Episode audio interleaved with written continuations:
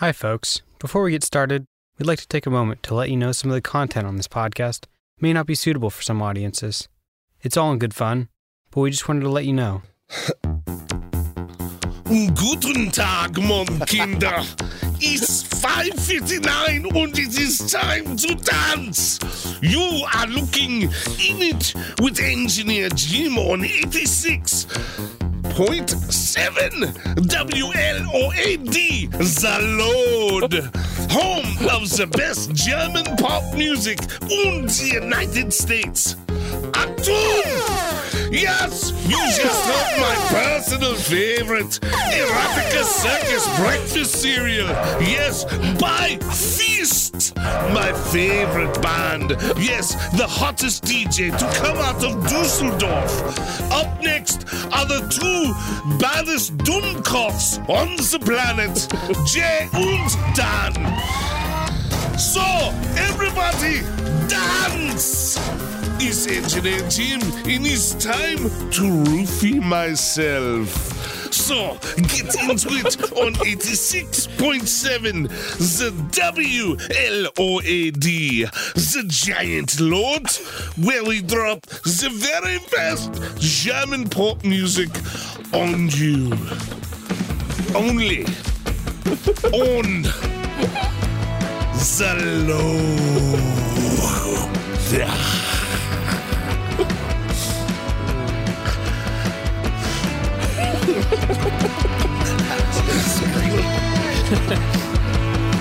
me your ear holes.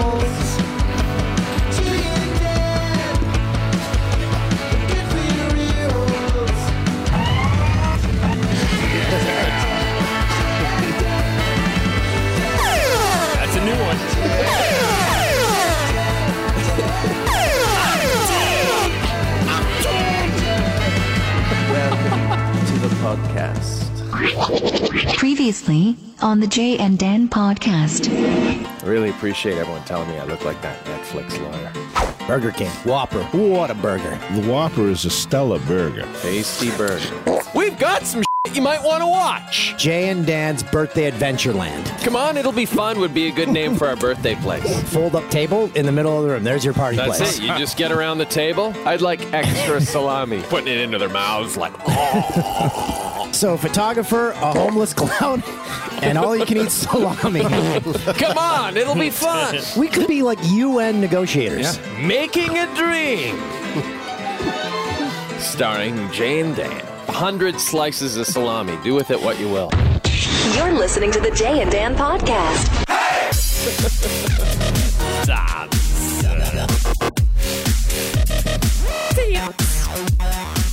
It's episode 97 of the Jay and Dan podcast.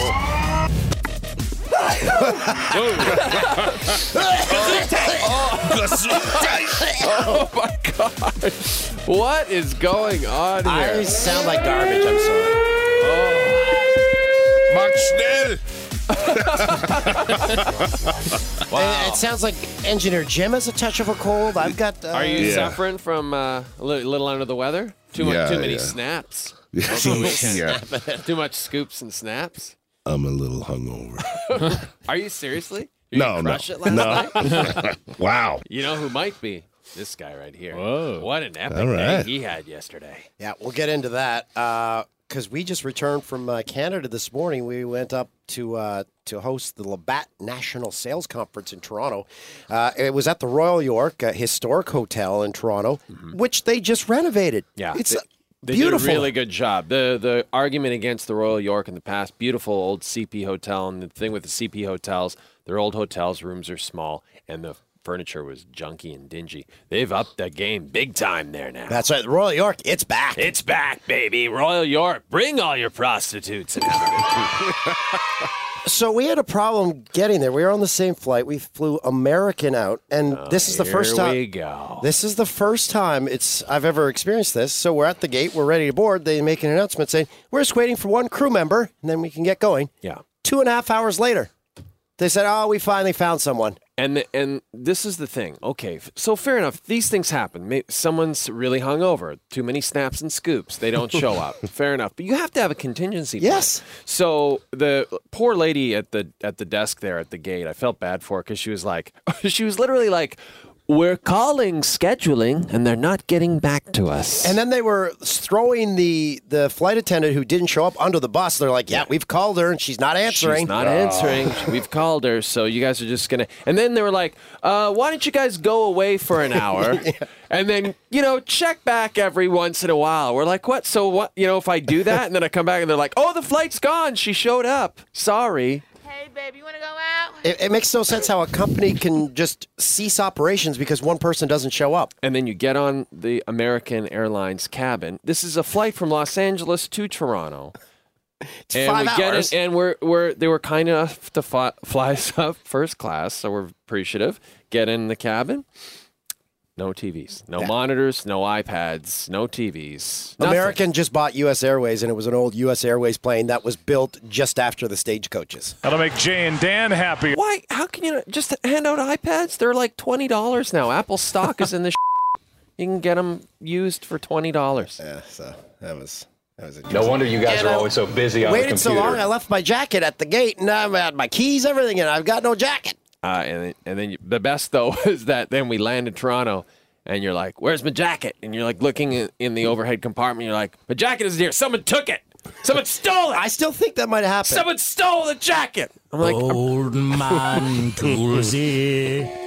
"I'm pretty. I think you might have left it. Might have left it back there." Uh, but uh, so fun being part of the the Labatt event. We got to see like their their Super Bowl commercials. Everything It was so cool, and Yeah. seeing their new products that they're coming up with. It's, you know, uh, having worked in the broadcasting industry for the last 15 to 20 years, it's refreshing to work for a company whose employees are actually treated well and enjoy working for said company and don't feel like they're under threat of being uh, fired all the time.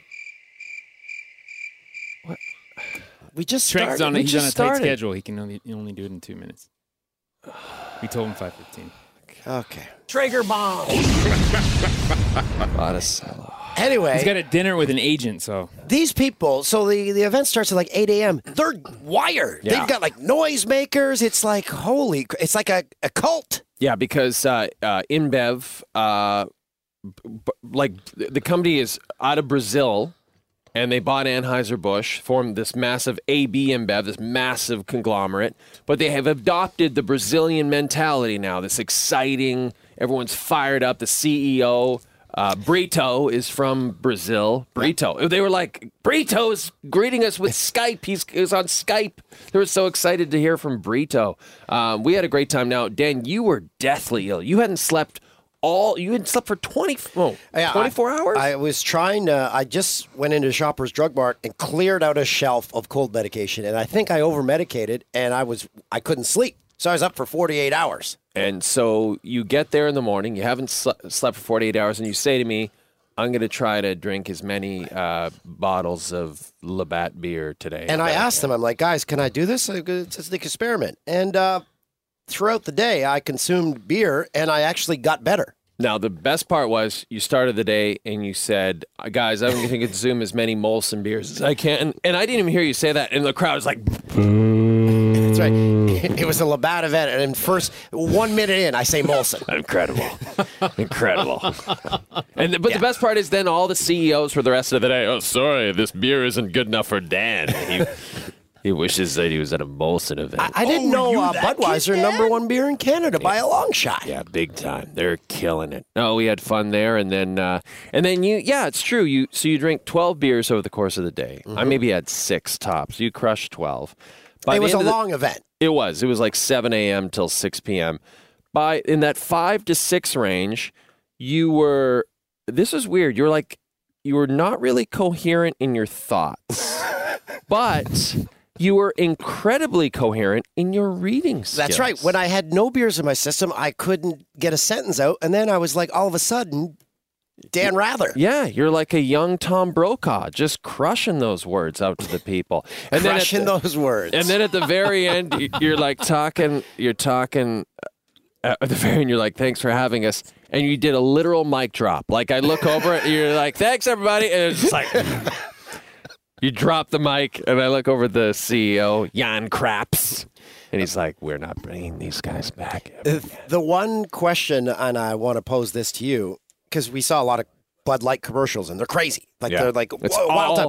Yeah, EDM and UFC, they're all in on that And, stuff. and I said, if you lived in a Bud Light commercial, would you live more than a day? No, you'd die. Like every time.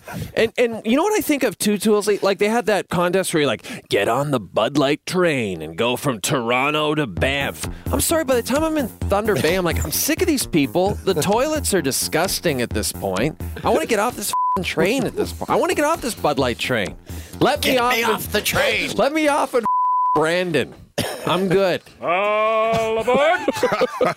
Uh, is Peter Schrager joining us on the line? Peter Schrager. Peter Schrager, it's Super Bowl next week. It's your Super Bowl. This is it, Dan. This is the equivalent to uh, Game Seven of the Stanley or the the Wales Conference Final. The Prince of Wales Uh, conference. when when do you head when do you head out? Quebec plays Philadelphia. We've got all of them. Owen Nolan is on the ice. Eric Lindros, Mikael Renberg. We're there. Couldn't get Ron Tugnutt on the air this week. Tommy Salo, Andrew Raycroft, Corey Schwab, Corey Hirsch, Chris Terreri. Schrager, you I'm in inter- Mobile. I'm in Mobile, Alabama right oh, now. Oh yes, um, a little Senior Bowl action. This is not one of my shadily one of my favorite weeks of the NFL year. It's all the best college prospects who are seniors. They're trying out in front of the teams in a little scrimmage action called the Senior Bowl. It's down here in mm-hmm. Mobile, Alabama. The reason why I have no idea. And it, the city is just empty, and the only people in it are just football people, coaches, GMs, front offices, uh, overweight guys like myself trying to cover the thing. And uh, we're having a blast. It's been great. And then we got Super Bowl this week. Uh, I, I could not be happier. Things are great. Shregs, where do you eat? Like, where do you go to eat? Does everyone go together? Maybe you're going out with an agent. Maybe tonight. Get some I info. Am. I am. I'm gonna. I'm gonna. I'm gonna leave that one undisclosed. Oh. agent, but it's one of the top prospects agents. Also got a few big free agents. Uh, we're gonna talk. I'm gonna grease the wheels a little bit. Then I'm gonna ask him to pay for it because I can't expense that. Schrager bomb. And Schrager, you sent out a tweet saying you've never met so many financial advisors. Gross.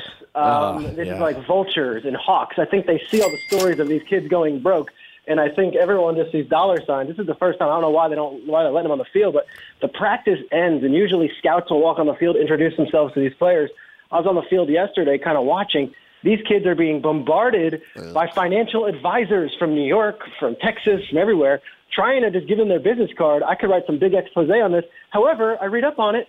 The NFL is encouraging this. The NFL encourages it. They think it's great. Like, hey, better let's send in some financial advisors to help these kids get their finances in order from a young age. To me, though, it seems a little shady. Um, I don't know if I'm talking out of school and the NFL is going to clip my wings on this, but I'd rather the kids just make the NFL first and deal with the financial advisor side of it second. Um, Shregs, this past weekend, you on the field interviewed, albeit briefly, but you got an interview with Peyton Manning after he and the Broncos win the AFC Championship game. Just take us through that. How did the interview happen? Was it, uh, in your mind, maybe the pinnacle of your career so far? Big spot, I'll tell you that. Big spot because of how complicated and hard it is to get. So, not to tap, not to go nuts on uh, patting myself on my own back. This is a Do it. collective effort Do it. of my Pat producer yourself on the and, and the PR staff who helped make it happen, and Peyton himself, who I've had somewhat of a relationship with, willing to do it. But the non-broadcast partner, which in this case was Fox, CBS was the broadcast partner, has very little to do with these games. So Fox sends me with one goal in mind. They send me on a Friday with one goal: get one question with one of the stars of the game. One question. That's it. Because on our studio show, we're going to do a highlight. We're going to toss to that clip, and then we're going to go back to the game at halftime. So this is major pressure, and I'm telling you, I know our Fox bosses. They're not doing flips if I come back and say, "Hey guys, I got the big Emmanuel Sanders interview." they want they want the biggest name of the game, and I know for a fact the Patriots already told me. I love those guys, but the Patriots PR staff said. I said, "Can I get Brady?" They said, "Brady hasn't done an interview with anyone all year. He hasn't done one with GQ. He hasn't done one with the New York Times. He hasn't done one with anyone. He's not doing one with anybody." I said, "Please, I'll really be nice. It'll be one question. Please." Like my bosses like are sending me. I can't come back with the big Jamie Collins interview. I need Brady. Can we can we get Brady if they win? And the response I got, which was classic, uh, their PR guy Stacey James said, "Tom is going to do what he does best on this one." Pass. and I said, oh, all right. So at that point, I'm like, okay, I, I've got Edelman or Gronkowski on that one side. I think they'll take care of me on that. But the Broncos, there's a long shot I can get Peyton. I know their guys pretty well.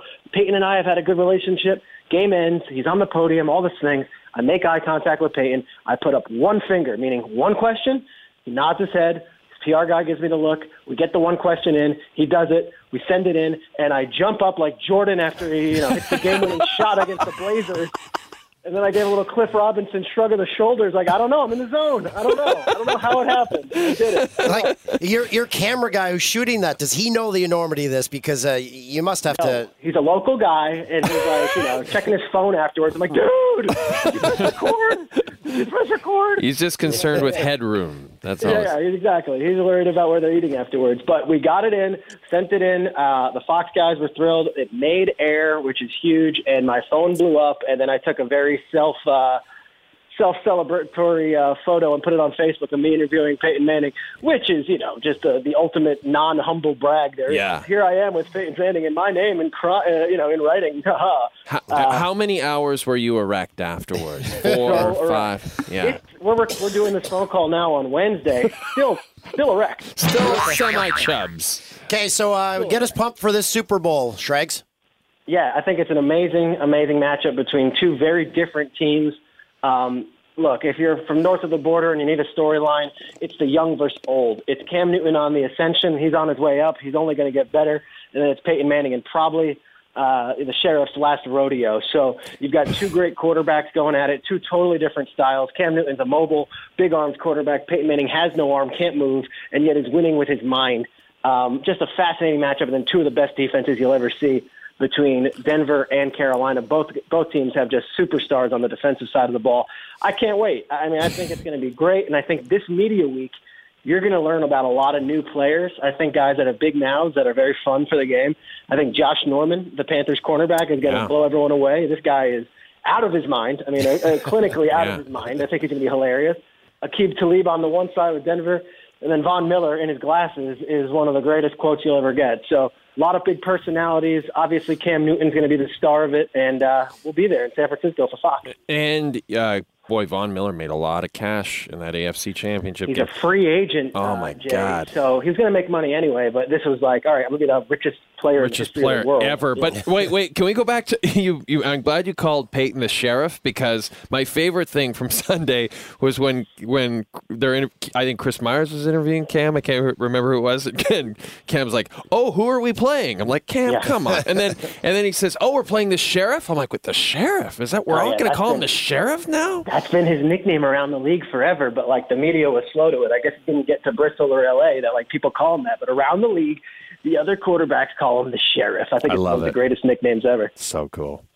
Uh, guys, can I can I give you one thing from my end on you guys? Let's say about this. Next week I'll be in San Francisco, and for the listeners who are in the states, every night I'm told we're doing a live back and forth from an iconic San Francisco landmark. So I might be at Fisherman's Wharf. Oh I might be on the I might be on the Golden Gate Bridge, just staring down my demise, and and you guys are going to be on the other end in a studio in LA, and we're going to be talking from San Francisco. It's going to be cool. You're going to be at the uh, the Pearl Oyster Bar with Jacob Pearl Ullman, Bar, right? that's it. Y- Is you and Jacob. Jacob dines? I don't know. Well, Jacob's had- in the room with us right now. Jacob, hugest fan of the podcast. He's going to be at the o- Oyster. I think Jacob, that's like your favorite restaurant in America, right?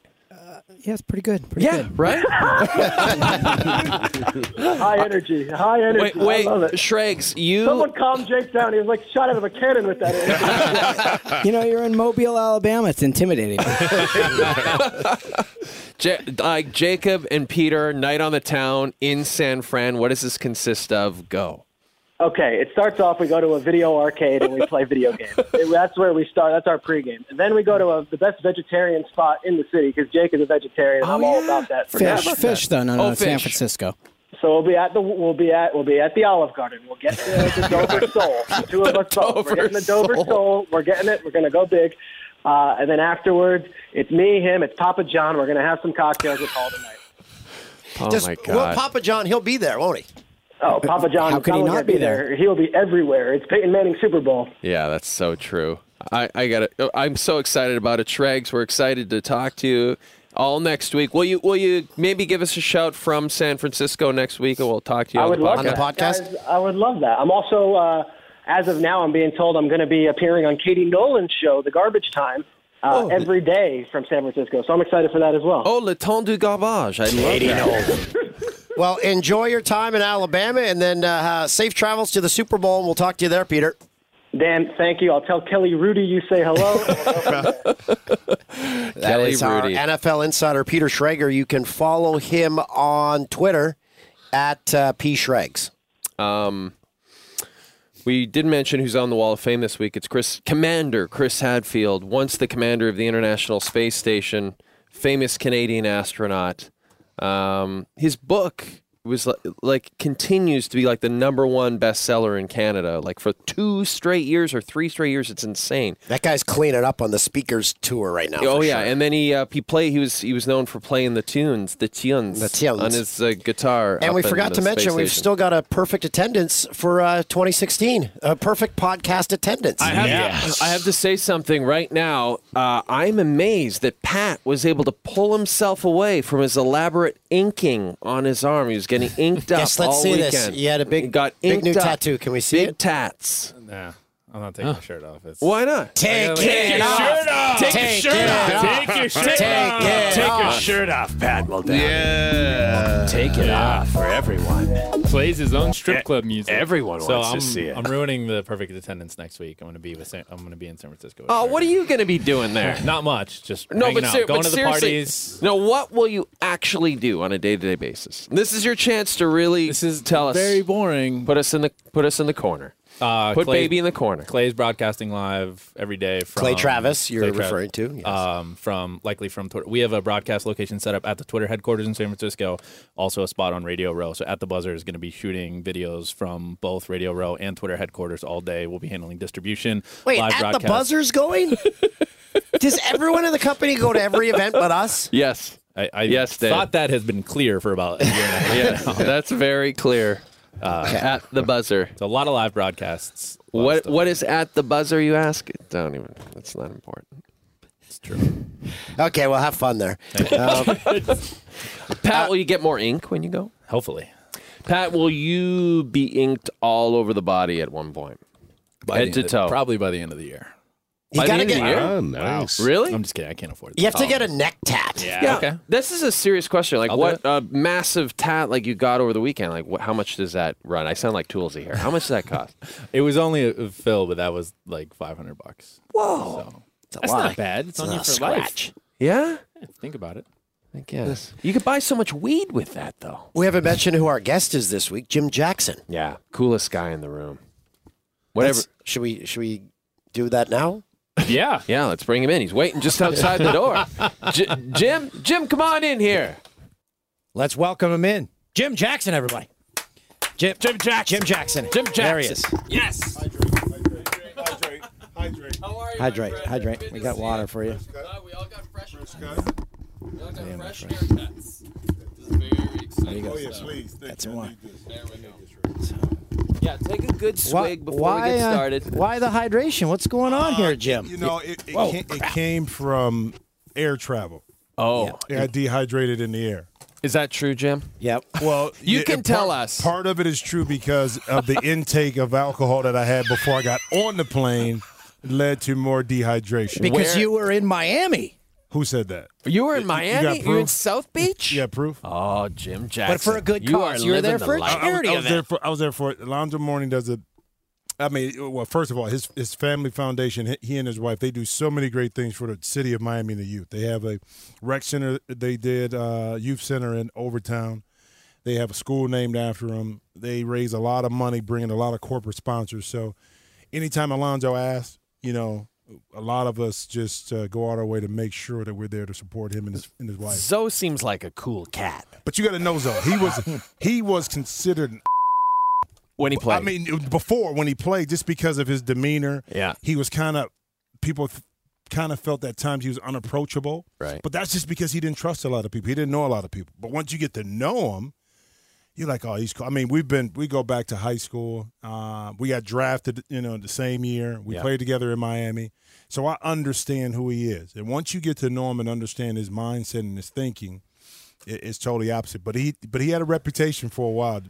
Who now? Who are you closest with when you played? Who who are you like the the closest Right. tight knit guys that you hung with? Uh, it one was Sam Cassell, and, and, the, re- and the reason why is because he he came from Phoenix to Dallas, and we got traded together to New Jersey. It was a big big trade. It was like six or seven players.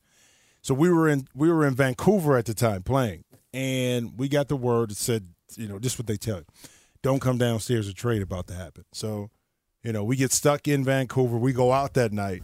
I'm pissed because we're getting traded to Jersey. So we're going from Dallas, which is a bad situation, and we're going to Jersey, which is worse. So the whole time I'm complaining about. I'm calling my agent. I can't believe this. And Sam was like, Jimmy, what are you mad for? We're about to go to New York. We're about to be in the city every night. Why are you so upset? So since then, we became really close. He was in my wedding, and, and we maintained our friendship. Sam Casella, the, the big balls. Oh, the yeah, big- yeah, celebration. yeah, yeah, that's that it. was That the was- best celebration That was ever. thing. Is he he's coaching now? I feel like Yeah. I always thought like he's going to be head coach someday. He Is wants that what to he be. wants to do? He, he wants Yeah. to be. It, but you know? It's so tough to one. You you go through the system of being an assistant coach. Okay, and he's with Doc, which is great. So he and he was at and he was in uh, before with Randy. Um, man, what's Randy's last name? Hahn? No, No. over in um, Wittman? Whit- Wittman. Yeah, yeah. Oh. I don't even know why. I played before. He was my assistant coach in, in, in Dallas and my head coach in Cleveland just when he was in Washington. So he wants to pursue that path. Right. But again, it's it's only so many jobs that are that become available. But then it's also what type of job. You don't. You just don't want any job. So And it's but- also a little bit of who you know, right? Yeah, like, how, how does Derek Fisher go right to coach coaching the Knicks? Well, because But that was a relationship, guy, yeah, right? the relationship with Phil, Yeah. and hopefully some kind of management that um, relationship that Sam has could bode well for him to be a head coach one day. We have to talk about your career because it was Yeah, so this is unique. incredible. You tied a league record Okay, for teams played for Mavs, Lakers, Rockets, Nets, Sixers, Hawks, Suns, Kings, Heat, Blazers, Cavs, Warriors. not in that order. of those teams, which of those stand out where you're like, yeah, like that, didn't like that, like Uh, that? Oh, you want the honest answer? Yes. Yes. Miami was awesome. Yeah. and, it- and for a lot of obvious reasons. But he- here's the thing about Miami: when you, I played from Pat Riley was there, he had his finger on the pulse of the team, and he knew if you went out. He knew if you were hanging out too much. So you, it's not like you could really truly enjoy. And, and plus, part of being a professional, what I learned anyway was that if you do things like that, you better come with it. You can't miss games. You can't be tired. You can't, you know, not give your best effort. But in Miami, it was just a different lifestyle. I mean, just sometimes after practice, I would just go to the beach, just hang out, You have lunch. You know what I mean? But not that I would be out every night, but it was just different. I tell you what, um, Phoenix was great because of our team. The makeup of our team was really good. Ironically, Sacramento was probably where I fell in love with the game again, because it because not you know the city's a little tough, but they love their basketball. At that time, the Kings were rolling, but with Chris Webber, Vlade, Mike Bibby, uh, uh, Bobby Jackson, Hedo Turkoglu, Peja, Doug Christie. Yeah. Our team, Scott Pollard, our team was so close. My, my, my former teammate Lawrence Funderburke, we were so close that we would hang out together. Like same thing in Phoenix. Is that a unique thing then for a team? It- is because you just don't have a lot of guys because you, you you're professional. You either marry, you got family, or Yeah. you do your own thing. You may have a clique where one or two guys hang out, but even in Phoenix, it was not only the core group of players, but our managers hung out with us. Wow. So we it may be five guys over here, may do something in five, but then eventually we'll all hook up. You know what I mean? And I, it's interesting. Like, would you rather be in Miami where it's like the lifestyle's amazing and maybe you have a, a good relationship with your teammates? Or would you rather be, do you think it's better for a team to be in a place like Sacramento, which Mm-hmm. is maybe not the coolest town, but because of the fact that it's not the coolest town, you guys all kind of bonded? Well, look at San Antonio. And that's not taking anything away from from there. I lived in Houston. I lived in Dallas. San Antonio is totally different. But because there's not a lot of night activity, th- there's always something to do. Yeah, they've I got the I river walk. Yeah. Okay. I, I mean, after a while, I mean, I, I go to San Antonio. You know, the river, Riverwalk is played out for me. I mean, I, have done it so It many times. smell I've never good. even been there. It doesn't I smell didn't know good. that. It doesn't smell good. No, You no. ever been? No, Jay told me about it. He's like, they've got the river walk. Well, you should go once to see it. Okay. But back to your back to your point. It depends. I think it depends on a couple things. Where you're at in your career. As a young player, you love to go to Miami, Right. New York, L.A. As a young player, as you get older, your priorities change, and you look at it totally different. Where, you know, yeah, I could, you know, play if, if it was a championship contending team. The city really doesn't matter because we're on the road, um, but yet and still. Uh, it can keep you focused, but it, it depends on where you're at in your career and your personality. Also, it also depends on your personality. You know, it's like a Kevin Durant. I think he's really comfortable as a young player being in OK in Oklahoma. He loves it there. He loves it. Whereas some players at that age maybe are looking for a bigger city Yeah. that could offer more. You must have seen hmm. the the advancement of social media because w- you guys must have got away with a lot, when you played. Oh, a lot. Do you feel bad for current players? I do. Because there's no way what we did, and not that we were doing anything like You were just having fun. we had fun, but we didn't have to worry about somebody taking a picture and posting it immediately, mm-hmm. putting you in an uncompromising situation, which could have been, to me, it's always, well, you can get a picture and it d- really doesn't tell the whole story. Okay. I could be sitting there with my arm around a female that I may have known for years. Okay. Maybe she hang, she hung out with us. But that picture, when you send it out, oh, it looks like this. And no matter how many times you try to explain it, doesn't matter because mm-hmm. what people see initially is what they're going to think. And with players today, I mean, and think about this, okay, for the Philadelphia 76ers. I've been through the losing before. My first year, we won 11 games. Second year, we won 13. You know, the difference is we didn't have social media. Yeah. So we heard about it, ESPN and little stuff like that, but I didn't have to worry about the tweets or the Instagrams or the Snapchats or the Facebooks, any of those outlets, Twitter, um, that you just hear about it. So today's world, technology is great, but at the same time, you talking about invasion of privacy. It's, it's, it's unbelievable. But did you ever have people chirping you on the street and like calling you into a fight? No, but what you had was when you go to opposing arenas, you would have you know opposing fans really do that.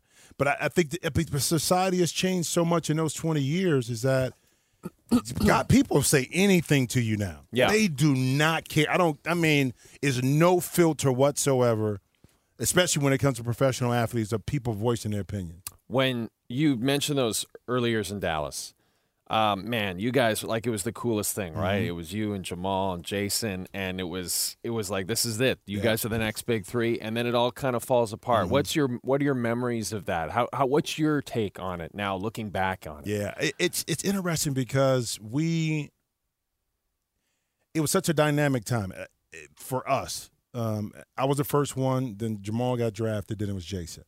Ironically, though, the three of us never played a full season together. No, because Jamal came in with me. My it was my second year. Jamal's first year. We played a full season. Then the, the, my third year, Jason Kidd came in. Well, 51 games into the season, I got hurt, so we didn't complete that season. The next season, Jamal had got hurt. Okay, then that next season, we all got traded. Right. So we never really got a chance to fulfill our potential. Now let's back up too. We had four different coaches and three different ownership changes within five years. So when people talk about, well, what happened? Yeah, it was we were young. We had different things pulling at us, but at the same time, we didn't have the oversight of a Mark Cuban, a management that understood how to rein in and kind of grow and mature this this young breath of talent. We mm-hmm. didn't have a Pat Riley. We didn't. So And he also just treated the players better, correct? When Cuban came in, like he pampered. Oh, well, our, I mean, our ownership at the time, and bless Donald Carter because he still got a piece of the team. And when they won a championship, they honored him. They didn't know. I mean, they ran it a little bit differently. You know, you know, they just they just didn't know how to really build on young talent that we had from a management perspective, marketing perspective. I mean, it was I mean, it was coming at them so fast and at us as young players as I look back at it. Um, it's a lot of things I learned from it. You mm-hmm. know, a lot of mistakes we made. But I, I still go back to the fact that if we would have had, you know, the, the right management structure and been more consistent, who knows what could have happened? You know, three, four, five, six years down the line. Um, and then you, you're, uh, you mentioned Phoenix too, and you mm-hmm. played with Steve Nash. Oh, and love Steve. And everyone, you know, who listens to us, a lot of Canadians. So we'd love to get just your take on. Yeah, just love to get your take. Um, I mean, you, you look at the guy and you're like, how is this guy such an amazing? You know, how mm-hmm. did this happen? Mm-hmm. I think a lot of it had to do with his ability to play soccer. Okay, he's not the quickest, he's not the fastest, but he understands how to play. You know, and he he puts himself in a position where he's a point guard that can score, that can shoot, but he facilitates. I remember one game we had, we were in Golden State, and uh, I was on the bench watching him the first quarter. It was amazing how he controlled just the pace of the game and just everything. And coach was telling me to get in. I'm in the days like, oh, hold up, I'm enjoying watching it from from the sideline. But also, what made Steve so special is that he worked. I mean, he really worked on his craft. I mean, those little pull up jump shots, he would go off the wrong foot. It would seem unorthodox, but those were things he did each and every day in practice. That's what made him so special. And ironically, as good as a basketball player, as great as a basketball player that he is and was, he was even a better person. Yeah. Steve Nash, uh, he's in Kevin Durant's documentary where he's getting ready for the season. They show his en- entire offseason, and Nash is teaching KD one on one. Is is that does he rent himself out, or would that just be a favor to Kevin Durant? Uh, you know that's but how about the respect Kevin Durant has to Yeah. go to Steve and ask him about certain things. Now keep th- keep in mind Kevin Durant also looked at okay incorporating some things Dirk did with his game with the little one footer fall away. You know that's what great players do. Now a lot of times players don't want to admit that they do it, but I think it goes to the respect that you have for Steve Nash, what he was able to accomplish, especially those back to back MVP years. I mean it was incredible my time I spent playing with Steve, um, the relationship we were able to establish on and off the court, but just watching his game mature from where he came from, uh, was it out of Santa Clara Mhm. when he came in, um, in Phoenix first as a backup, okay, and then And then came to Dallas. Dallas, Yeah. okay, and watched how things mature. Now think about it too. If he had stayed at Dallas at the time, when Mark Cuban didn't think that long longevity wise it was worth paying Steve Nash, people forget about that. Yep. Phoenix took the chance, and because of Mike D'Antoni and that style of play, it fit his game and it just expanded. I was so happy for him. Yeah. I felt bad for him. Him and Dirk were so tight. Yeah, they, no, they were tight, tight. yeah. I mean, tight, tight. Yeah. Yeah. Tight, tight. Um, I got to ask you about some of the other players you played with too. We mentioned Alonzo. We Mm-hmm. mentioned Jamal. Um, I, I got to ask you about Yao Ming. This Oh, is fascinating to me because this is a guy. He comes into the league. He, he- for the most amazing thing about that guy, first of all, he comes to the league. He can't speak English at all. Well, he doesn't A- want to speak English. A year later, he's fluent. Like he's like beyond fluent. Let me tell you something about Yao. Yao was really savvy with the media. If he didn't want to answer anything, he didn't speak. He didn't speak English. No, no, don't don't understand. No, when he wanted to get something across, he would speak English. So Yeah. Yao had a back. He could. I mean, very intelligent, Yeah. very highly, but really quiet. Right. Yao Ming really, really quiet. Um, but he when he wanted to speak and understand, he understood. Was he? Uh, you know, obviously injuries cut his career short. But you're watching him, or are you like, you know, that was worth it spending that number one overall pick? Oh yeah, It- he's a lot like if you remember a guy Arvydas Sabonis who Oh, played in man, the I league. love Sabonis. Now, now we got I played with him in Portland, but it was the back end of his career. Right.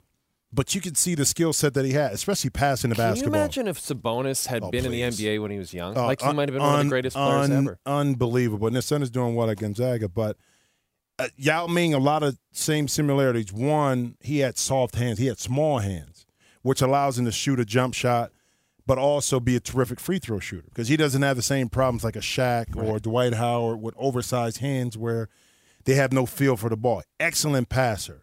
He understood how to play, but he was so soft spoken. I think it's because being Chinese, when you're tall, I think you tend to bring yourself down in regards to intimidation factor. Hmm.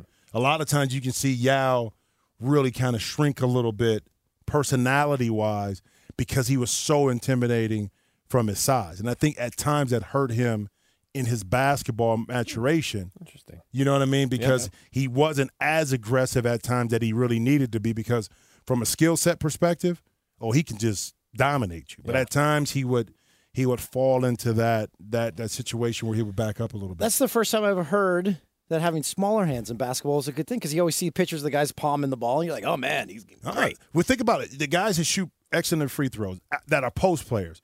Patrick Ewing didn't have oversized hands. Rasheed Wallace, uh, Akeem Olajuwon, and I already mentioned Yao Ming um, from that perspective.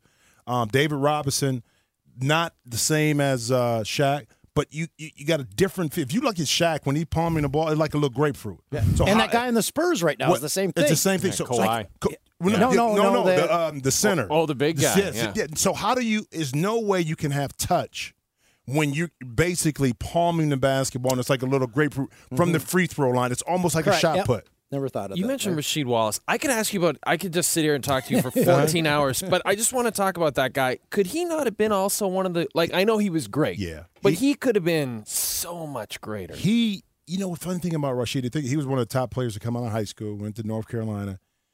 He never really got caught up when we played together in Portland in regards to being an all star or being like he he just loved to play the game. He he was just only thing the way I can describe it is he was just Rasheed. That was it. Yeah, he could have been one of the best power forwards to play the game Ever, And it's not like he didn't work, but I don't. You know how Kobe his drive is. I just want to be the greatest. Rasheed's drive wasn't that. Right. You know, he was comfortable being Rasheed, um, being the third, fourth option at times. Um, but when you saw his talent, you're just like, He must have been hilarious on the court, Oh, no, like just was, the trash uh, trash talking in the tech. But he would get you in trouble too because of the technical fouls. Yeah. like she, come on, man, calm down. I mean, calm. Just you know, we don't need it right now. Right now is not the time to get the tech. Oh my god. Uh, Before we get into rapid fire, um, if you're, these are uh, questions that sent it to us from uh, our Yeah, I people saw. on I saw Twitter. the one guy he said, "Well, first question, who the hell is Jim Jackson?" Wait, and he didn't say hell. He said, "Who the f is?" For- but I want to ask you, It's all right. They don't know who he is. if you're starting a team right now, Oh. Curry or LeBron? Oh man. After la- after this week, it's I know, man. Uh, I still go LeBron. Now, I don't sure- think you're wrong on either answer. No, no, though. no, no. You, you're not. I think for a short period of time, LeBron is still going to get you where you need to go. Mm-hmm. Um, could Curry? You put Curry in Cleveland. Could he take that team to a, to a title? No, I don't. It's don't I don't think so Hmm. because it's just a difference. Now, Curry surrounded by the talent he has is nothing taken away. But I look at it from that perspective that um, LeBron has been able to take that mediocre Cleveland team when they played San Antonio, uh, when he was in Cleveland before he left to go to Miami, took them to the finals. Yeah, it's true. Not not saying that Miami was slouch, but he took them to the finals. He took this Cleveland team. It's it's only a handful of not even a handful, a small percent of players that can do that. And I don't think Curry on his own has that kind of impact like LeBron does. And he doesn't. LeBron. I don't know how LeBron sleeps at night. He's got like his his own media empire there. Everything that he's doing off the court. And yet he just a- handles it like the thing about LeBron that amazes Mm-hmm. me, Jim, is that we've been hearing about him since he was 12, 13 Right. years old. And to me, like if that was me, my life's off the rails. I'm a disaster, right? I let it get to my head.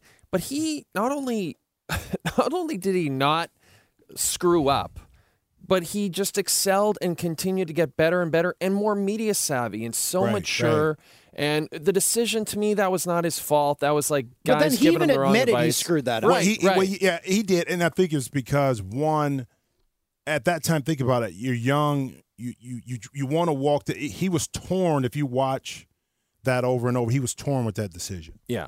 Okay, he knew how, but he tried to massage it enough where it, it wasn't like he was, you know, I, I think just flat out leaving Cleveland. Right. You know, but I think he was torn. But go, to go back to the point, I think a lot of it had to do with how he grew up, okay, with his mom and moving from place to place. But also, he had some great mentors as he got older through high school, you know, junior high and high school. They kind of taught him the way. And he always looked at it, you know, and I know him and his uh, his really close friends that he al- LeBron has always been a team player. From when he was in high school, LeBron could have averaged 50 points. Right. E- and I'd say it's easy, but but that that that wasn't his per- that's not his personality. That was what was so unique about him. You're like, this is like Magic Johnson in a in a bigger body. Kind Well, of thing, think right? about this from the business perspective. It's it's a perfect timing because of the media, because of the internet, because of social media, and because of the opportunities he had to to with Warren Buffett to take advice from from him to sit here So and say, amazing. "How do I grow my my my empire? How do I grow my image?" Well, Right. he was smart enough to understand what he didn't know, which was to get people in his camp. Now their now their team, his, his guys, they all went through a growing phase too. When he kind of put everybody in charge, they had some bumps in the road. yep. But by doing that and growing together, his empire. Think about it, now he's in the media side, he's in the film side. Oh, yeah, he was great in you know, he- Trainwreck. Well, you he was great. Now He he's, was. he's doing the he's doing the reality TV show about Cleveland, about going in about businesses and helping them out, kind of fix some things. So he's the ultimate. Whereas before it was all about just play basketball, be- play yeah, basketball, just be a stay in your lane. stay in your lane. Now you're, you're your own corporation, and, and nobody other than Magic and some other guys ha- have done it better. And it's interesting because his star, from that perspective, continues to grow. Um, w- very quickly before I get to rapid fire, we have to ask you about Kobe. Does Oh, yeah. Kobe have any friends? He does. you, it- it- you know, what- you know, what? it, it- it's, it- it's funny because it may not seem like it. And I played with Kobe for a half a year, and You're the last one to wear 24 yeah, before I That's amazing. Yeah, I let him wear it. No, But no. but like when you when you you get there, is he is he nice to you? Is he just like, yeah, I know who you are, Jim Jackson? Is he sort of dismissive? Is he does it take a while to get into like earn his trust? Like he's such a It's- fascinating it's- human it's, being. It's weird. If you saw Muse, anything, I always figured that because he came from overseas and didn't fit in that's man, to the that's urban such a good culture, that his isolation, his way of fitting in was playing basketball and being the best. So he invested all of that time into that and really not the personality part. And I think as he gotten older now, and you can see it now, he probably looks back at it and said, I wish I could have done this earlier. But to him, his only way to be the best was the, that isolation. Now, when I got to the Lakers, which is funny, Kobe and I hung out a lot. So before games, a lot of times we would go. I know he likes steak. We would go to different steak places on the road.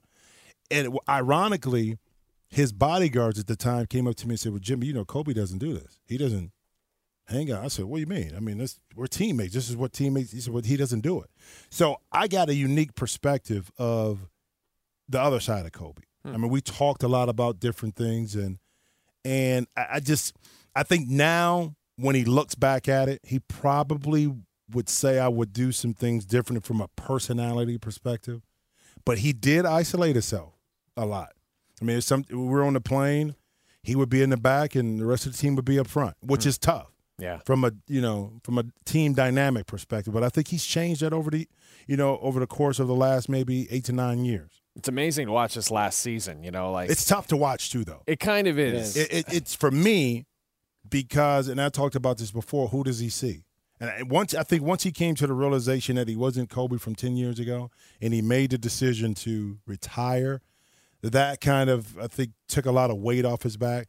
But he's such a competitor; it's no way that he's not going to try to compete. But you see now, so in the fourth quarter, he may not be in there. He's giving Yeah. encouragement to the younger players Yeah. which which tells a lot Go about where he's at. whatever your name yeah, is. Yeah, yeah, yeah. yeah. Well, who, who, number twenty-two, uh, uh, number five. Just shoot it, pass it. Who's that kid? Yeah, exactly. But I mean, it, Byron. Who's that? That's part of his growth, though. That's the beauty of it, and you don't really see it and talk about it. But that's part of his maturation into. And he talked about being a teacher um, to these young players. Mm-hmm. And somebody asked me, could Kobe coach? I said, I, I think it would be difficult. Man. Yeah, no. I think from a, he, I from think a he's like personality perspective, Yeah. yeah. I- you know, even management, I don't Hmm. know because I don't. He's so driven, but yet isolated. it's like you said about LeBron. LeBron's a team player, so he knows how to fit into all. He could do a million things, whereas Kobe, as you said, has isolated himself. So all of a sudden, you have to teach yourself to work with Think people. about how interesting is it going to be the next. Let's see the next five years, six years about Kobe. Like Tim Duncan is a guy we know would just disappear off the face of the earth Right. when he retires. We already know that. 'cause we- Kobe's doing that too. He's going to buy an island or something. but, but you know what I mean. We know Tim. Yeah. But it's going to be interesting to see Kobe.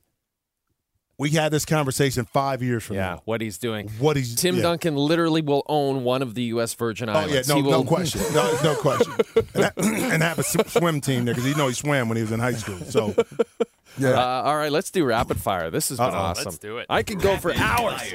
uh oh, All right, first one is up Mike. is from Sayer L4, best trash talker. oh Michael Jordan. Well, Michael Jordan, Gary Payton. Oh man, Uh, my- Heads or- heads or Michael? Jordan told me this. We're playing. We beat them in Jersey. This is when they won 72 games. So we beat them in Jersey. Had a 28. Sam Cassell had 25. We go to Chicago. We play them. Me and Mike are talking trash back and forth. Back. We lose a game. I had 33, but we, but but they won. So Joe Klein after the game goes up to Mike and said, "Mike, leave my young fellow alone." Jimmy. He said, "No, me and Jimmy are cool." But tell him that's why he's wearing my shoes. I had some jump man. And I said, yeah, I'm going to continue to wear them too. That's amazing. Yeah. And then Gary, like legendary, Oh, right? Like, Gary was he he cut to the heart too. Right. I mean, Gary cut, Gary cut to the heart. Man. Did he ever was- make anyone cry? No, but he, he, he like, Gary would get personal. Oh man, he would cut you to the Gary's core. from Oakland. Yeah, Like, Gary- man. Jeez, and he'd keep it going too. While you sitting on the bench, you still. I mean, Gary was good, man. Hey, Larry Bird was a heck of a trash talker Yeah? too. No, yeah.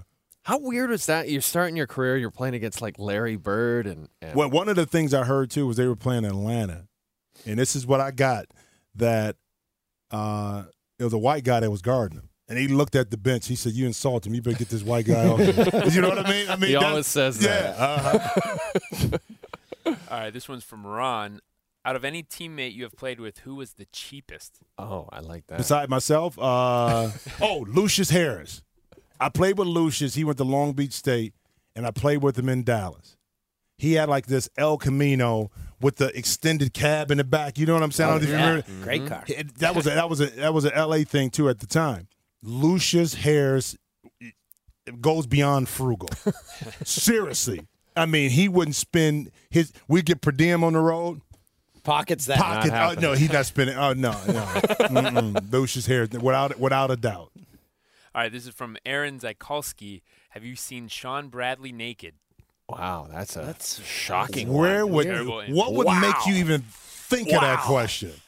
Do you read these before you ask them? Shawn It's Bradley. Oh. No, You're because I. I wasn't on the team with Shawn. So we, I got go. traded to Jersey, and, and he went to Dallas. So fortunately, I didn't have to see that specimen of a body soaking wet coming out the Holy shower. man. Shawn No. Bradley. Nightmares. Uh, this is from Jenny Sports a lot. If you could play with any player from another sport, what player and what sport would Oh, that be? I like that. If I could play, yeah, any sport. Like with be a any player. teammate. of. Be a teammate or or even golf or anything really. oh, that's a good yeah, question. yeah. I grew up a big Lynn Swann fan. I'm a Pit- I'm a big Hu- Pittsburgh Steeler fan. I mean, he would be one just because I, I just loved him as a wide receiver from a different sport. Um, Derek Jeter. Okay. Just, just, I mean, that'd be really cool to play with somebody like that. Did you ever ever have a moment in your career when you stepped on the court and you looked over and you're like, oh, where you're like, I can't believe I'm playing with that against that guy? Oh yeah. When my first time I played, I played against Michael Jordan. It was like it was just me and him on the court. That's- Nobody else. The crowd didn't make noise. It was, it was, it was surreal. I mean, everything was in slow motion. Um, when I was in Dallas, because for so many years you saw and you looked up to that particular player. Yeah. Um, it was almost it was almost similar. Magic was on the back end, but when I played against Magic too. But I I played with Magic in summer stuff like that. But yeah, when I played Mike the first time, it was surreal. So in your mind, you know, he's considered the greatest of all time in your mind, no question.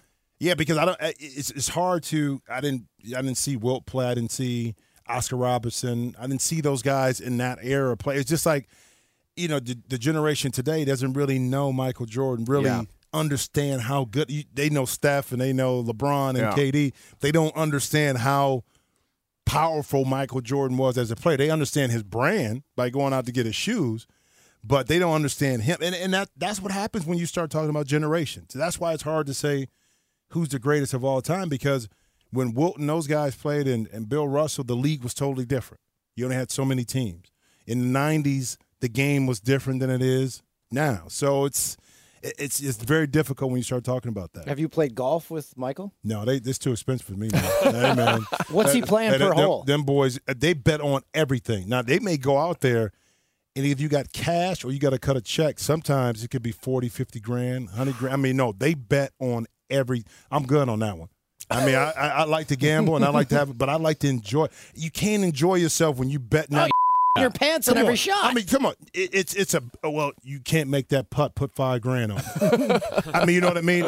You can't drive it here. You can't. I mean, so who can afford that? Who's he? The not me. And then, and then business world people though, or is he playing? No, he's playing with other athletes. and then if you don't pay Oakley, right there, boom, Oh, he's that- got you. well, that's my man. I, I, was, I was. It's funny because I was just with Oak. Oak took care of me when I was growing up. He's, he's from Cleveland, so he kind of taught me the ways. I was with Oakley this weekend. Uh, we were in Alonzo's event in in um, in Miami, and going through some of the stories oh my god, of that him. guy. I don't know if you heard. He a couple of times. He Jeff McInnis, who did play for the Clippers. Oh, Oak. He had a little beef thing going on, and it was shoot around. Oak walked into their shoot around and basically slapped Jeff McInnis on the court at shoot around and dared anybody to say anything. So there's the next question. Was he like the most intimidating player Uh, that you it, ever it was it, with Oak, against? Oak, okay, Z- Xavier McDaniel. Yeah. he was one that was that would go fight Derrick Coleman, Oh yeah. Okay. Coleman, my God. Rick Mahorn. I tell you, who, All those Pistons, Uh, yeah, right? yeah, and I tell you who else was who else was like that you would is Vernon Maxwell. Yeah. Uh, v was he was something else. Florida kid. I mean he he would fight a drop of a dime. So a lot of these other guys that you want to act tough, it was certain guys you just knew. I'm good. Hey, Like, good. you well, know okay. what? Like- I, am good. Like I look like at, at Matt Barnes now. Nah, Right? bruh. Like, it, it I- wouldn't even it wouldn't even be a story. Matt Barnes, stop it. Really? No. Oh no, I only say that because I just I would want Stop Matt it. Barnes on my team because he's Oh, psychotic. yeah. Oh no, no. He, you would love him because he would irritate. Right. But you know, a lot of times that could it, it, it could be it could it could hurt you too because at the inopportune time it could be a foul, it could be emotional. Fair driven. enough. But Right. he's been able to control that a little bit more and really irritate. It's funny though how he would irritate Kobe, then they were on the same team. You know, mean? Kobe's like, I love to have him on my team. Whereas before he irritated out of him. You know what I mean? Yeah. Ah man, Oakley though. What Oh a- no, Oak was. hey man, he was. He just Even something else. now, like out now, I'd be terrified. Yeah, he's something else. Like, some of the stories I heard the other day, I was just like, We got one more rapid Yeah, fire. one more from Let's do one Luca more. Capone. Uh, Luca. You're coming back, Jim. Oh, yeah, we, yeah, we're come just on. scratching Have the to. surface. Come on. This is uh, this is about the college days. How fiery was the rivalry with Michigan, especially when battling the Fab Five? you know, ironically, it wasn't. That, our rival at the time was Indiana. It- Michigan came in when I was a junior. They were freshmen. Now, we obliterated them twice during the regular season. They beat us in the Elite Eight. They, they got better as a team. So it's always hard to beat a team three times. But honestly, in in my college career, our battles were with Calbert Cheney, Bob Knight, Damon Bailey, those guys at Indiana. It wasn't Michigan. Now, that was, that was always a football thing, but basketball, no. Your number 22 is retired by Ohio State. And do you still have a place back in Columbus? No. No, Not, no. I'm in L.A. Once Yeah, L.A. LA. LA LA now. door but you were, you So- went to a lot of Blue Jackets Yeah, games. You were tight with Oh the no! owner. I, you know, yeah. I'd love. I, I got a better appreciation for hockey by going, Yeah. and it's a lot like basketball, Right. You know, spacing on the court, passing. Now you don't get the hockey assist like you, you know, in basketball, like Should you we? could get. Should you should. that? I'm telling you, a lot of times that swing, swing pass, Why not? it gets it. But I learned so much, and I, you know, more than I learned about the game is crazy. Is how crazy hockey players really are. I thought we were crazy. I thought football players were crazy. I hung out with some hockey players. Oh. Oh. Oh, my goodness. Now let no, it, it is a totally different phenomenon. It's a totally different. I had so much fun, but I was just like, I can't do that. I mean, I just, I my liver would be just, just, it would be just too bad. I couldn't do it.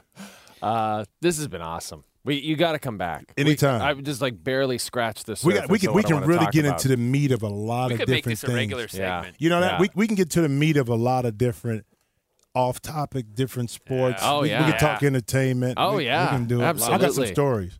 would you ever want to do? Would you ever want to get in like entertainment reporting or? Heck yeah.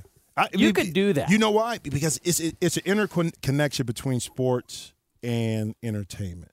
And fortunately, when I was growing, when I was coming through my younger stages, a lot of us all interacted in a lot of the same places. So I got a chance to meet Will Smith and Tom Cruise and all these different people because one, the beauty about basketball is that people can see you. They, they see us on the court, so we're easily recognizable. That's true. That's a great And point. And they want to hang out with and you. they want to hang because and but then basketball players uh, want to be want to hang out with the entertainers too. So it's it's a great cross mix. And and here's the thing with the game about basketball. The thing about basketball, you can play by yourself.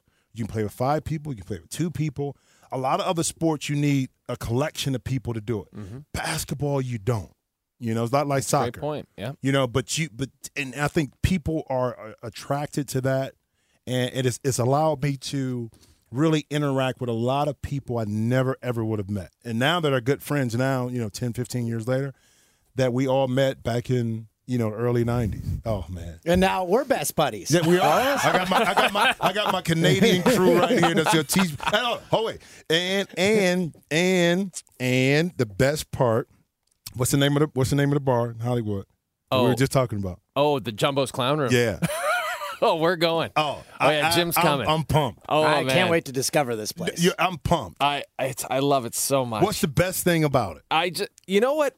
I people know on this podcast. I'm Okay. a fan of strip clubs. I enjoy strip clubs. I, I love the brass Welcome to the rail in. Toronto. Yeah, I mean, I mean, this is a normal thing. But what I love about that place is it's actually the kind of strip club that you could bring your girl to, or you you could bring a big group of guys and girls to, or a bunch of guys. It's just.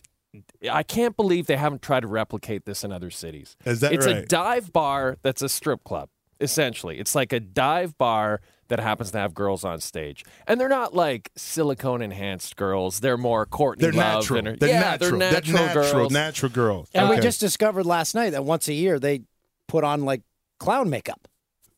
It's crazy. It's a Oh, wait, weird wait, wait, spot. Wait, wait, wait, wait, wait, wait, wait, wait, wait, wait, wait. They put on. Yeah. Yeah. Welcome to your Oh, nightmare. wait, wait. Is it the, is, is it the makeup all over? No, just or, the head, Or I just the head? Yeah, I think just the face. Yeah. Yeah. I don't I don't know about that night. We don't have to go that night. Yeah, that that That might so- terrify So, me. wait, wait, slow walk me. Let me get let me get initiated. Let Oh, me yeah. get, We're get going- we're all comfortable. Oh yeah, and Well, then and and it's in a like a lot of great LA places. It's in a divey strip Yeah. mall. You know, Is it- LA's so fascinating that way because you have some of the best restaurants, the Yep. most enjoyable bars are in places that if you were in Columbus or you were in Winnipeg or Toronto, you'd be like. I'm not going to that Uh-huh. They're going in there. freaking Yeah. strip Uh-huh. mall. Uh-huh. That's weird. And it's like, no, dude, you got to go to that strip mall. That's where So Jumbo's we'll- Love it. is. We we found our We'll first do outing. it up. We'll Jim, do it up. thanks for coming on. Thanks, Jim. Got Appreciate it. it. Jim Jackson. Jim Jackson, what a guy. We could have. It's like I said, we could have gone another two hours just Yeah, he- chatting, asking him about different NBA players. He will be back. Um, he's a good dude. Uh, okay, it's time to play Six Degrees of Engineer Jim with our award-winning sound engineer, Jim. We got. I don't know about this one, Jim. Ian Arahujo. Arahujo. Who who are they? Rafael didn't- Arujo? No, no, no, I didn't is- even look. You This see. is the, this is the guy who sent it in. Sorry, this is the guy who sent it in, and the artist he sent in uh, was a guy who has a new album dropping that was called Swish and is now called Waves. What? You're allowed to change the name? Just He's before- changed it like not out yet. seconds, Yeah, yeah, he changed it before it seconds out. before it's coming out. But you couldn't have done that in the old days because the the album would have been Pressing, printed and pressed. But he doesn't care. It's Kanye West. Kanye West. Yes. Yes. It's distant. It's very distant. but it's six degrees. It is six degrees, and uh, really the only relationship is uh, I'm down with the booty. You know. but uh, What? what does that mean? Yeah, what is with Kim, You like her? Oh yeah, yeah. come on, I'm de- oh Kim. KK. Yeah. Oh yeah, yeah. Oh, 100%. yeah. Yeah. Props to the missus. Yeah, she You worked know. hard to get that fame. Yeah, come on, hey. Yeah, she worked real hard. You know, you never know when you can balance a champagne glass. Right? It's a lot of talent. That's actually pretty impressive. Yeah, it's pretty good. Okay, All right, wait, so can we hear, oh, um, before you do, can so- we hear it's the year of Dan? We never get to hear it's the year of Dan. 2016, the year of Dan.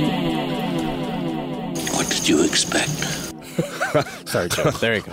So, uh, no, we just worked at the same studio. He's worked at Record Plant and a couple of places in L.A., and I worked at the Record Plant forever. So. Why would he go? I would think he'd have so much recording equipment, uh, his own studio in his own home. Why would he go to uh, the record plant and just to change the scenery Yeah. because he can? Yeah, 'Cause he can just do now because he can. But He's got to get out know, of the house. Yeah, that's a good reason. Yeah. Yeah. get the hell away from Kim. For a And now a lot of those guys, you know, hey, if they're in Vegas, they work in a studio in Vegas. If they're in New York, you know. But uh, uh, I think his record plant days were, you know, before he and Kim were married and built the Fell in studio love. and all that stuff. Yeah. And, and the second one is from This And I- I think the guy's a hu- amazingly talented. By the way, he's he's brilliant. Uh, the second one from Camden Smith, uh, Oasis. Yes. Yeah, the Gallagher brothers. Um, again, distant connection. Uh, they did uh, a brothers tour with While they still, when they were still getting along. when when they were still getting along, and they toured with the Black Crowes, right? The brothers No, tour, yeah. So brothers and brothers, you know, man, like the Robinson brothers, yeah. you know. And so uh, my connection to them is through the Black Crowes, with my connection to the Crowes, and like Kanye West, I also recorded um, at a studio where Oasis did a lot of their stuff at Olympic Studios in London, which is a great studio. Uh, the Stones recorded there, uh, Queen. How often have you been to that on on. studio? A couple of times. It was That's great. very cool. Yeah, yeah. Do you, great is it like w- the setup for like a big European studio like that compared to something here in LA? Is it significantly different or pretty much ye- the same? Uh, the big room is really impressive. It's huge. It's like the big room at Capitol, or you know, you can fit a huge orchestra in there and stuff like that. Um, and the small room downstairs is very similar to a lot of the modern studios around. Joe, what do you think of Oasis? Are you were you an Uh, Oasis? yeah, I was. I was. Uh, what's that album? Uh, what's the story? Morning Mm-hmm. Glory. I, I liked. A, I liked a lot of that stuff. Uh, Wonderwall. yeah, I, I liked that song. I thought they were pretty cool. I thought they were great too. Yeah, Yeah. Uh, It's too bad they couldn't get along. Just you couldn't know? get. They're just brothers. Just couldn't get along because because because the Noel wrote all the songs, and and he needed Liam because he had a better voice. Yeah. and Liam was just a little f- prick. Shut up, mom. and then after a while, he was like, just got rich enough that he didn't need the the prick anymore. Yeah, and I, you know, it's one of those things too. They got real big, and I, I think you know there was probably a little bit of uh, drugs and alcohol involved in a lot of that well rage too. Yeah, they enjoy Yeah. these scoops and snaps more more than perhaps any band of the night. Yeah, but man, those guys they they were good. I don't know if you ever saw them live or anything, but they were. I'm, they I'm were embarrassed really to say I never did. Jacob, did you ever see them live? No, I can't believe. How did we not see them live? Yeah, the, Yeah, they're a good band. They'll reunite. They'll We'll get, we'll get our chance. We'll get our chance. yes. Uh, how are we for time? Five minutes. I forgot to mention when I was in Toronto, I went up in the CN Tower for the first time since I was like ten. You get up there and you're like, "What do I do now?" Oh, you went with the with the I girls. brought up my there. girls up. You're there and you're like, "Okay, what? Okay, I made it up here." That's like any you know going up the Space Needle or whatever Empire State Building. Like it's great, but then you're just like, okay, I couldn't walk view. on the glass floor. My kids did, but you could you could have dinner at the top of the CN Tower, or you could do that thing that I don't understand why people do that. That where they not Yeah. repel, but essentially have a, a cord that holds them against the top of the tower outside. Yeah. And they just lean back and just way. Yeah, Sydney like thought that's what we were doing. I'm like, hell no, I'm not doing that. That's, uh, I don't know why anyone would do that. yeah. Why would Why not, eh? Why would anyone do that? Do that? And then this morning, when we got on the plane coming back here, I get a tap on my shoulder, and it's uh, our old friend Sean McCormick, Jennifer who's now Hedger's working husband. in sales. Jennifer Hedger's husband, great guy, and he's heading to L.A. to do some business. And he said, uh, he's like, "Well, I just passed Toolsy. It looks like." Because you were covered in a blanket, shivering. Yes. Like you look like you should probably not be here right I probably shouldn't. Why I don't you go home? I was Go rest. sweating. I was. Oh, it was horrible. I don't, I don't, maybe I won't come in tomorrow. All right. Okay. Sick day. This is awesome. Get a nurse to come over. Ooh, I see things We are aren't- going well in we LA aren't in, for like, you. the olden days. Yeah, a little rub down. You send the doctor over. Hey, babe, you want to go out? A shave. a quick shave, uh, but quick body shave. Uh, okay. It was getting hot in there. Can we do what's that? I think I've lost 10 pounds. I've been sweating so much. Doesn't show. Here we go. Let's do touch my bag. Yeah, let's do it. It's time to touch their bag. The Jay and Dan mailbag. This one's from Hans Boss. he says, Hi! Hi! From Switzerland. Hi! Hi! Hi! Hey, Bods. Yes, you do indeed have fans all the way in Bern, Switzerland. Loyal listener here from the very first podcast days at TSN. Love the new crew. Jim's a legend. Dan's blowing his nose. Mike does the most with what he's got. Okay. Sh- Shregs might be my idol. Taggart's a true bod. Started listening to OLP because of him. I'm even good with Pat, since I'm a Pens fan, and he's from the Burgh. Anyway, just wanted to let you guys know how far your influence reaches. Keep up the good work. You guys are awesome. Your bud Hans. We when we were at the Labatt thing over the weekend, a guy from Scotland, a guy from Glasgow, came up to us and said, "I've been listening to the podcast podcast forever, and tons of people in Scotland listen to your podcast. I don't know, we're big in Scotland. Yes. let's go to let's go Yeah. to Scotland. I want to go. I'm there. down. Let's go there. This one's from Crapstifer D'Angelo. Holy Bologna. Wondering what's the best way to tell if I need to poop now or can hold it for a more convenient time. I figure Toolsy must be the best resource for how to hold it, and mm-hmm. Andre for how not to. So surely mm-hmm. between you two is the magic formula. Love the pods. Keep it up. Uh, my my body is well trained. My bowels, uh, like after work, I'll pull into my park parking lot, and then the bowels like we're home, and then just Yeah. start. They Here start, we go. Here we go. We're ready. Come on, it'll be fine. Da- Daddy's gonna take care of us Yeah, now. They know at work they're on lockdown. No, it's not going to happen no, here. But go to sleep. Night night, bow bow bow. Yours are just see. Yours are like your bowels are brat. It's a brat. It just does yeah, whatever they're, it they're brats and they run the show. They're like my kid. My bowels are like my kid. They just run the show, do whatever the hell they want. Do what you want, ba ba da.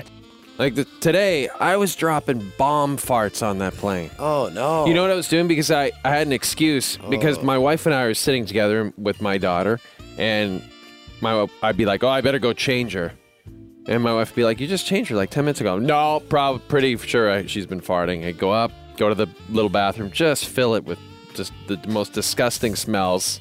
Even my daughter, she's like a baby. She's like, what is going on? Goo goo gaga. You are awful. And then go back again. and then 15 minutes later, I'd be like, ooh, I think I got to change her again. My wife's like, really? Like, what is going on? You sure a cute kid. Go back, fart it up, and again. That whole. Nobody should have gone in any of the toilets on Air Canada 791 from LA to Did from you Toronto watch to LA. a, a film? I watched Despicable Me with the volume off. My life sucks.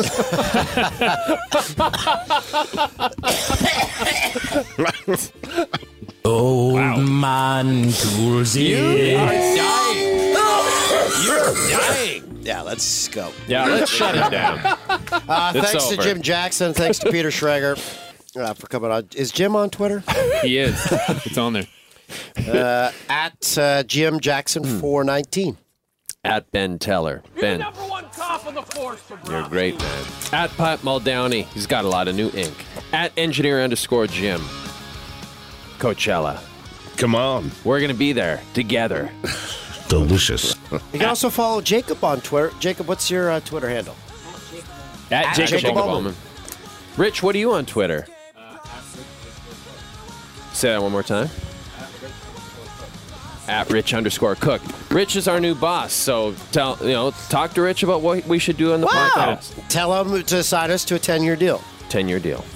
At Jim Jackson 419. You probably mentioned that, sorry. At Jay and Dan. And don't forget, at Jay and Dan on Instagram.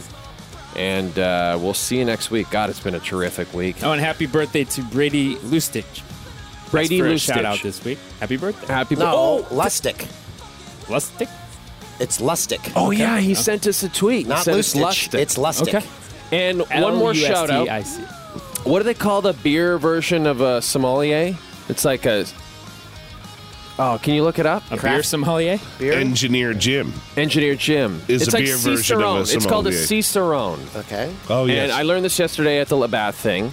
And uh, Michelle, who is the first Canadian Cicerone in Canada, huge podcast fan. She was the girl who was talking to us toward the end. Anyway, we want to give her a big shout out, Michelle. And happy Oh, nice. birthday to Wayne Gretzky, The whose great one. birthday was on uh, Ye- Tuesday. Yesterday, right? Number 99 turned 55. 55. Producer Tim also turned 55. Producer Tim's birthday? Was Yeah, same day as Gretzky's. the great ones. the great ones.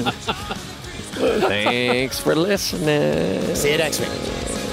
So long, my time here is up. Elvis has just left the building. They're going home.